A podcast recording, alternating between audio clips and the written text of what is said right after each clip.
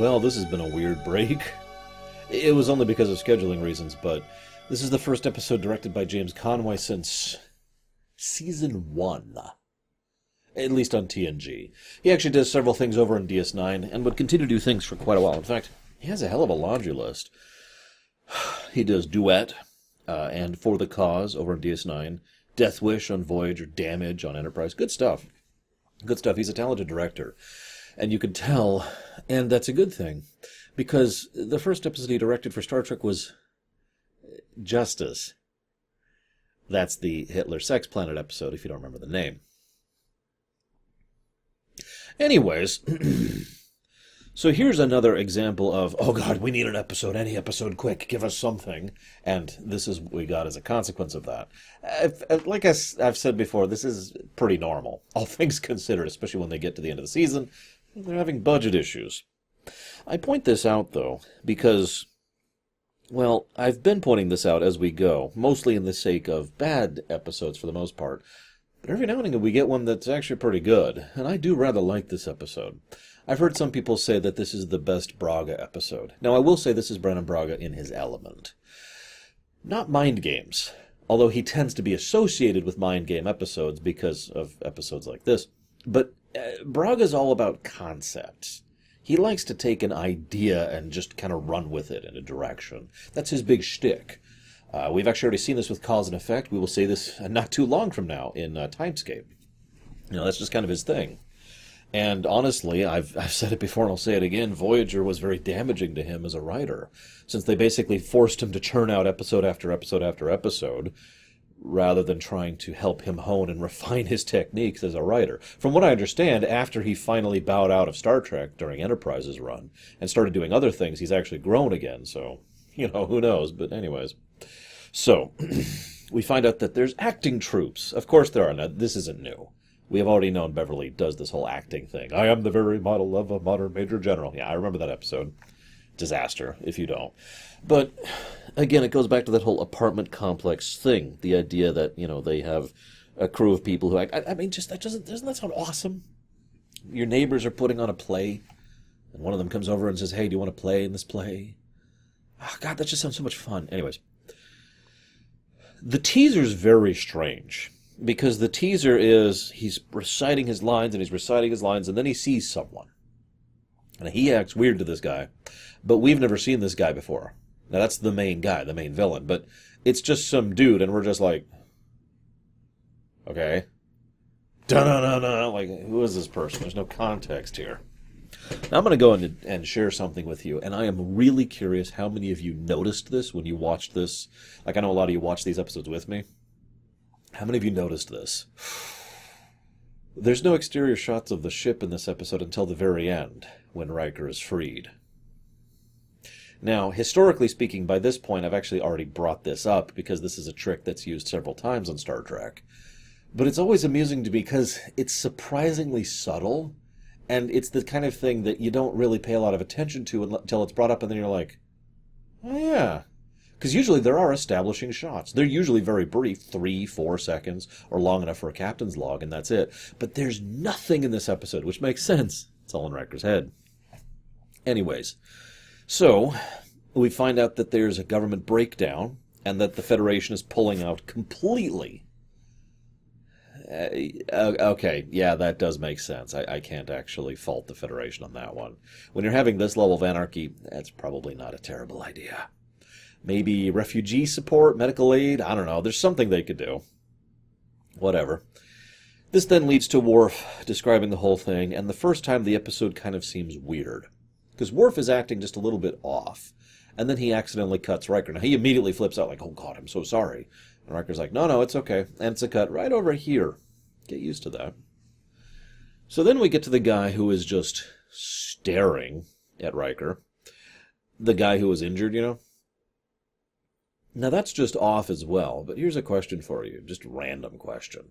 If there's a major medical emergency on the Enterprise, why not just beam straight to the to the med, med bay, sick sick bay, excuse me, sick bay, just just bzz, seconds you know? I mean, it's actually kind of weird to me that they bothered to carry this guy. Anyways, moving on. So Troi Troi says it's okay. Explore some of the darker, darker sides of your psyche. Now, okay, this is not Troi. None of these characters are these characters, right? Uh, we've already established that. All of this is in Riker's head. And all of this is Riker's attempt, his subconscious's attempt, in order to keep him sane, to keep him grounded. Okay, makes sense. But still, the fact that Troi is giving a member of the Enterprise crew the advice to explore darker emotions is very funny, considering that we're not that far off from Descent. And that's not in anybody's head. As much as some people wish it were. Anyways. So then this leads to I'm not crazy. I'm not crazy. And he kind of curls up on the wall. Now, this is still during his his his performance of the play, or rather, his memory of his performance of the play. Look, I, I don't want to preface every single thing I say with in his head. So can we just bracket in his head? Just just pretend, okay? We're gonna do a, a thing. Riker does a sequence from the play. There you go. You got it. Perfect. Thank you. So Riker's performing at the play, and I mean, we've all been there, right? We haven't all been there? You've never done a thing where you just kind of curled up in a ball whispering, I'm not crazy. I'm not crazy. No? Okay. Well, that I guess that's just me then. uh, this then leads to the first scene where he's crazy. Now, I've talked about the three types of tension building when it comes to fiction, but to rehash these very quickly. So here's the audience, here's the character, right? So sometimes there, there's something wrong. Sometimes the audience knows something wrong, and the character knows. That that's a type of tension building. Sometimes the audience knows and the character doesn't. This is actually a fairly common type of tension. And sometimes the character knows and the audience doesn't, and that's another type. You with me? This is audience knows, character does not. Is what this is a is a textbook example of. Because we've been watching Star Trek for the better part of six years at this point. We know that that's William T. Riker and that he's not crazy and he's not some alien who killed people. We know this. This is absolutely certain. No one had any question about this when watching this episode. So, we know something's up. This then helps to uh, serve to construct the narrative of the mystery because it's not about oh god is he really Riker that's that's not a question that's even on the table it's more about why is this happening the what is is actually kind of tangentially related but it's mostly about the why which we do actually find out at the end. Now this then leads to the uh, several scenes which are let's just be honest with ourselves creepy as hell. Walking through the corridor unusual camera work screams in the distance.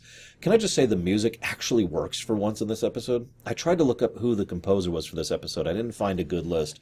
And the only way to check manually would be to check every composer and check their listings. And I didn't care that much. So I didn't. Sorry. I probably should. Now I feel bad. Hang on, hang on. Maybe it'll be in this. I really doubt it, but you never know. Nope, I didn't think it would be. Whoever you are, Mr. You know what? I'm to look it up. Screw it. I have a theory uh, that I know who it is because I feel like I recognize the style of it. Give me one second. Either way, whoever it is, they do a really good job with it, which is actually quite impressive given the fact that this is not, you know, the good era of music at this point in time, but instead just kind of the. It is. It's Jay Chattaway. I was right. Now, Jay Chattaway can do decent music. I, I, I, don't, I've said this before, I don't actually hold it against him. The problem is he is usually directed to make what is what I call wallpaper music, which is admittedly a term I get from zero punctuation. It's just wallpaper paste. There's nothing special, there's nothing flashy about it. It draws no attention to itself, it's just there in the background and it's boring and it's dull. It's not his fault, though. Episodes like this help to showcase why, and I'm actually happy I noticed his style. I was right. It is actually Jay Chattaway. Because the music is used to really good effect here. He has like a motif he uses throughout the episode, but they either do it in a, uh, what I believe is a lower key or a higher key. I'm probably using the wrong terminology here. Basically, there's a song that sounds normal, da, da, da, da, da, da, and then every now and again it'll slip into da, da, da, da, and it'll actually sound slightly worse and slightly off key. Just a little bit. It's not actually off key, but it goes down. just a little bit the way it's presented. I'm probably using all the wrong terminology. Do you know I actually make music and I don't even know the terminology for doing it? I'm not even kidding. I used to play instruments too. Point being, he does some good stuff with that to differentiate between when things are normal and when things are not. And it's really good. And I wanted to give special praise to that. So then uh, he goes to the common room and he meets the Borg Queen. It's good to know that she's there. You know, don't let them tell you you're crazy. Hang on, I need to contact the mothership. I don't have a spoon handy, but she holds up a spoon. We need to we need to go. You don't understand. We found another Starfleet officer.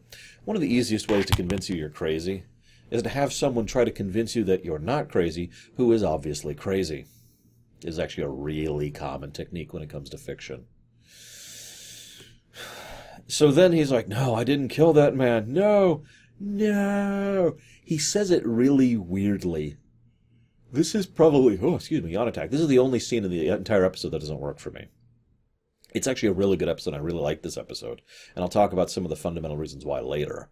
But that, no, is just really cheesy and dumb. So then he goes through the first loop. And he wakes up on the ship. He's like, okay, I'm going to perform. I'm going to perform in the play. It'll be, it'll be great. This, this kind of helps to tie things up a little bit. It's a dream. Okay, that makes sense. Sure, no problem. This then leads to elements from the other fa- the other dream because they're both dreams. They're both fake. Uh, the other fake area starts to blend with the first fake area. So we've got the enterprise fake, and we've got the mental institution fake, and they start to blur a little bit in the second loop.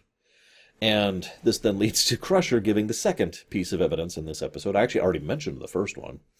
Uh, the first one was the fact that these people have have a self-destructed government, and some of them are resorting to using torture to gain information in order to gain an edge in the conflict. Yeah, they just put that right there at the beginning. Crusher then says, the mind under extreme stress can manufacture anything to help cope with it. So there's the second piece of evidence. I'm, i I, guarantee that was done on purpose, knowing Braga's style. So then, well, this is, I have to admit something. I usually don't like these kinds of episodes. Is it real? Is it not? What's the fantasy and the reality? It takes something special for it to work for me. Usually the specific execution and presentation, which oftentimes comes down to acting and directing. But I do have to admit, one of the things, this episode actually is a good example of one of the reasons why I dislike this kind of thing in fiction it's because fiction has the ability to perfectly control your perception. What I mean by that is if a director, eh, let's say the script says, Riker walks down the corridor, but then he sees blood on the walls. Well, you know what you do as you're creating the television show is you have the set and then you have people splatter blood on the walls and then you film it. So what we, the audience, are seeing is blood on the walls of the corridor. It looks completely normal and ordinary because it is. It is literally exactly like any other episode. This is even more true when it comes to cartoon or CGI works, where they can just change whatever however they want to. They have control over what we perceive, and therefore will portray things that probably shouldn't be portrayed as straight as straight. If a chance you don't know what I'm talking about, how many of you have ever had really realistic dreams? Okay. Now, bonus question. How many of you could tell you were dreaming even in those dreams? And usually this is referred to as lucid dreaming, but you probably know the feeling because your perception doesn't work the same when you're dreaming. Literally, at every level. Your sense of motion and tactile, your sense of hearing, your sense of sight, all of it works completely differently. The more lucid you are in a dream, in my experience, personally at least, although I, I do know this is backed up by some research as well and other people's accounts, the more lucid you are, the more you're aware that you're actually asleep which means you are aware that your eyes are closed and that you can't move. And so in the dream, you kind of feel sluggish because you can't move. And it's so hard to tell where everything is. So at most, you can only focus on like one thing at a time. Like imagine everything's just this big black mass and there's like, you know, the bicycle right there or whatever, right? But they don't do that in fiction. In fiction, it's just, it's a set like any other set. And that irritates me. Moving on. So, this then leads to this really good scene where Frakes is just, get me out of here! he just yells it at the top of his lungs. That's not the good part, although that's very convincing. But then he kind of like slumps up against the wall and just very pitiably, very quietly whispers, Help. Help me. Yeah, I've been there too. I imagine some of you have too. Frakes does a really good job in this episode in general. Like a really, really good job. This might be the best acting job I've ever seen him do. And that's funny because usually I think of him more of as a great director than a great actor. This kind of shows some of those chops if he decided to go into acting large scale, which obviously he didn't, but yikes. Whew. so then we see pieces of, of fake Riker's. Oh, hang on, hang on. We see pieces of Riker's con- uh, consciousness. There you go, you remembered. Um, and they are representing different aspects of him. Troi being his emotion, or, or vulnerability, or whatever. Worf being his aggressiveness. Picard being his thoughtfulness it's actually very well done, mostly because the the way they portray it. They just kind of jump back and forth between the three of them very quickly and efficiently. Now, what I like about it is they describe parts of an event that actually happened, him getting jumped in the alleyway. What I also like is that they didn't walk forward and say, "You, uh, you're in danger. Something bad is happening, and you need to deal with this." I like to think that that's literally his subconscious, basically straight up talking to him, being like, look, your mind is being attacked right now, dude. Just letting you know. so, the audience gets a nice red herring. This is actually probably one of the more clever bits of the episode. We know it's fake we know everything so far has been fake. Like I said, audience knows, character doesn't. Then, the, for the first time, the episode seems to portray itself straight.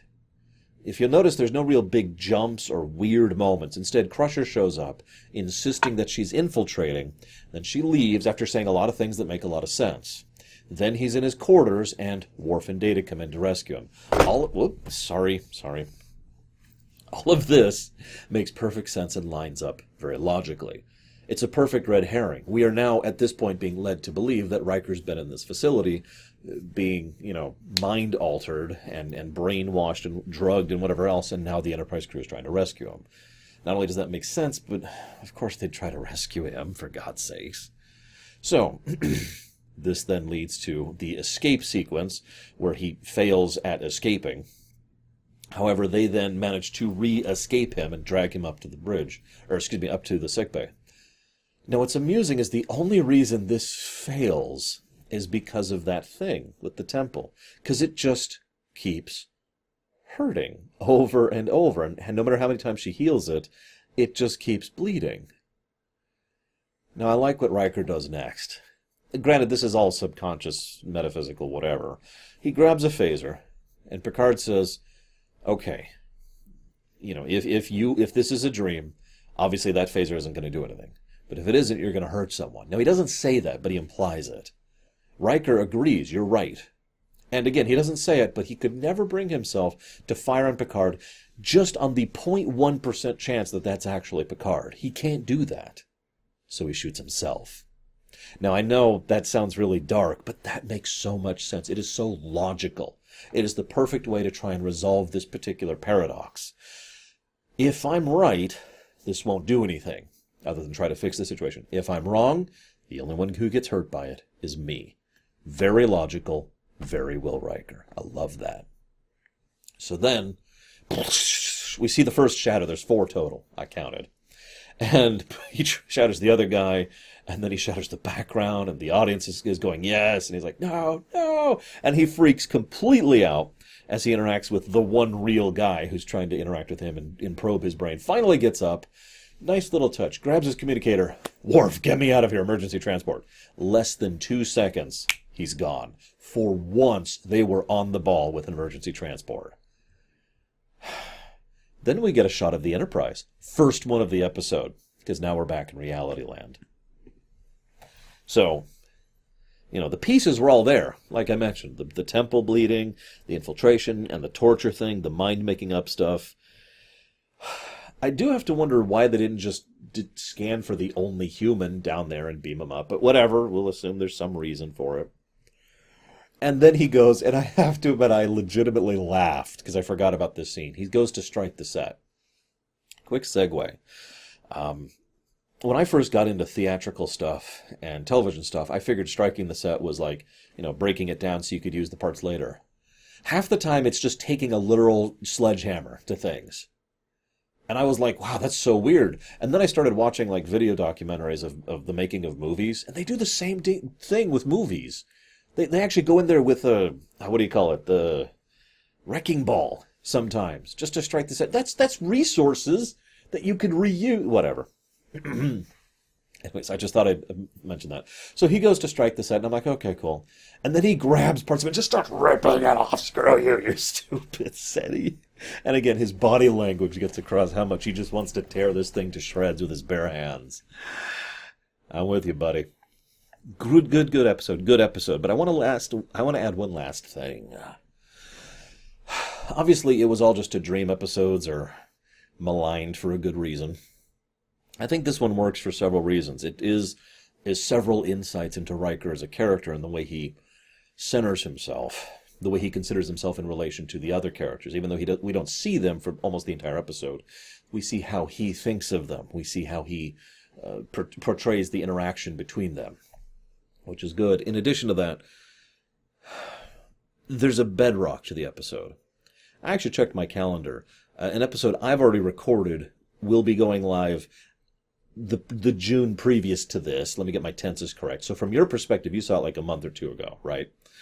But that was an episode far beyond the stars over on Deep Space Nine, and I mentioned right at the end there, among the other things I had to talk about. that one of the things I didn't like about that episode was the was it real or was it not thing that they pulled right at the end. Because I don't like that. I like there to be a bedrock. I like there to be an a, an absolute that sits underneath things that this happened or this did not happen, and things to be explainable and understandable, right? Which this episode does. Even though the episode pulls the "is it real or is it not" thing, it doesn't really because the moment you actually get to real, reality land, it never tries to pull anything again. It is very clearly we are now actually in events actually happening. The end. And I, I prefer that. In fact, I like that approach. And that's how I can deal with something like this. They did this before in, uh, oh, not Starship Mine. What's the episode with Crusher? With the bubble? Uh, Remember Me. That's the name of it. I couldn't think of the name of it. Remember Me is a good example of the same concept I'm talking about. So, anyways, I do hope you've enjoyed my thoughts on this interesting and I think enjoyable episode. Certainly not my favorite Braga episode. Probably, I'd say my third or fourth favorite. Either way, I will be seeing you guys next time.